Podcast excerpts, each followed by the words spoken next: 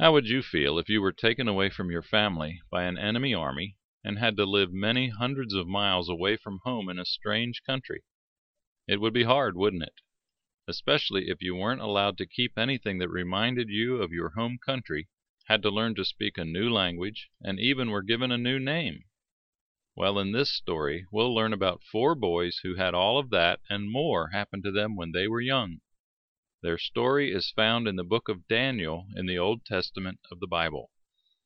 Their names were Daniel, Hananiah, Azariah, and Mishael, and they were taken from their homes in the land of Israel by the army of King Nebuchadnezzar of Babylon. One of the first things that happened to them was they were given new Babylonian names. Daniel was called Belteshazzar, and the others were called Shadrach, Meshach, and Abednego. Right away these boys were faced with a problem and a tough decision they needed to make. The king wanted them to learn his language, history, and culture, so he had them in school and provided them with meals. But the Bible tells us Daniel purposed in his heart that he would not defile himself with the portion of the king's meat, nor with the wine which he drank. Therefore he requested of the prince of the eunuchs that he might not defile himself. Daniel knew that God had given his people strict rules to follow about the food they ate and he wasn't sure that the king's kitchen was preparing the meat the way God told the Jews to do it. So the Bible tells us that Daniel asked Melzar, the man the king put in charge of them, this question Sir, our God has given us certain rules to follow about things we can and cannot eat.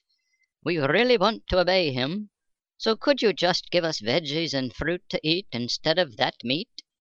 Look, boys, if the king came in here and saw you four looking puny and small compared to the rest of the boys in here, and started asking questions, and found out I had let you get away with not eating the food he had made for you, he'd chop off my head.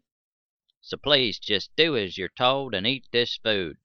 It's the same menu that the king is eating, said Melzar. We really can't do that, sir, we don't want to get you in trouble, so why don't we do an experiment? For the next ten days let us eat the veggies and then compare us to the rest of the boys who are eating the king's meat. If we don't look as healthy and strong as them, then you do whatever you think is right. So that is what happened. At the end of the ten days, when Melzar checked them out, the Bible says Daniel and his friends looked healthier and better than the young men who had been served food from the royal palace.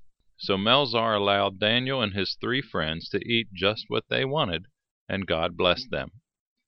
The Bible says that at the end of three years, when King Nebuchadnezzar gave them their final tests, Daniel, Hananiah, Mishael, and Azariah were the smartest boys in the whole school. Their determination to obey God no matter what it might cost had paid off, hadn't it?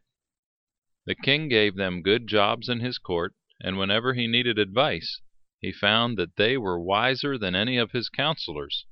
God wants us to obey him too.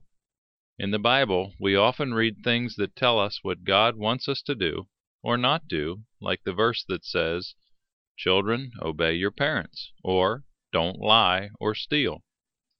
Have you determined that you want to obey God?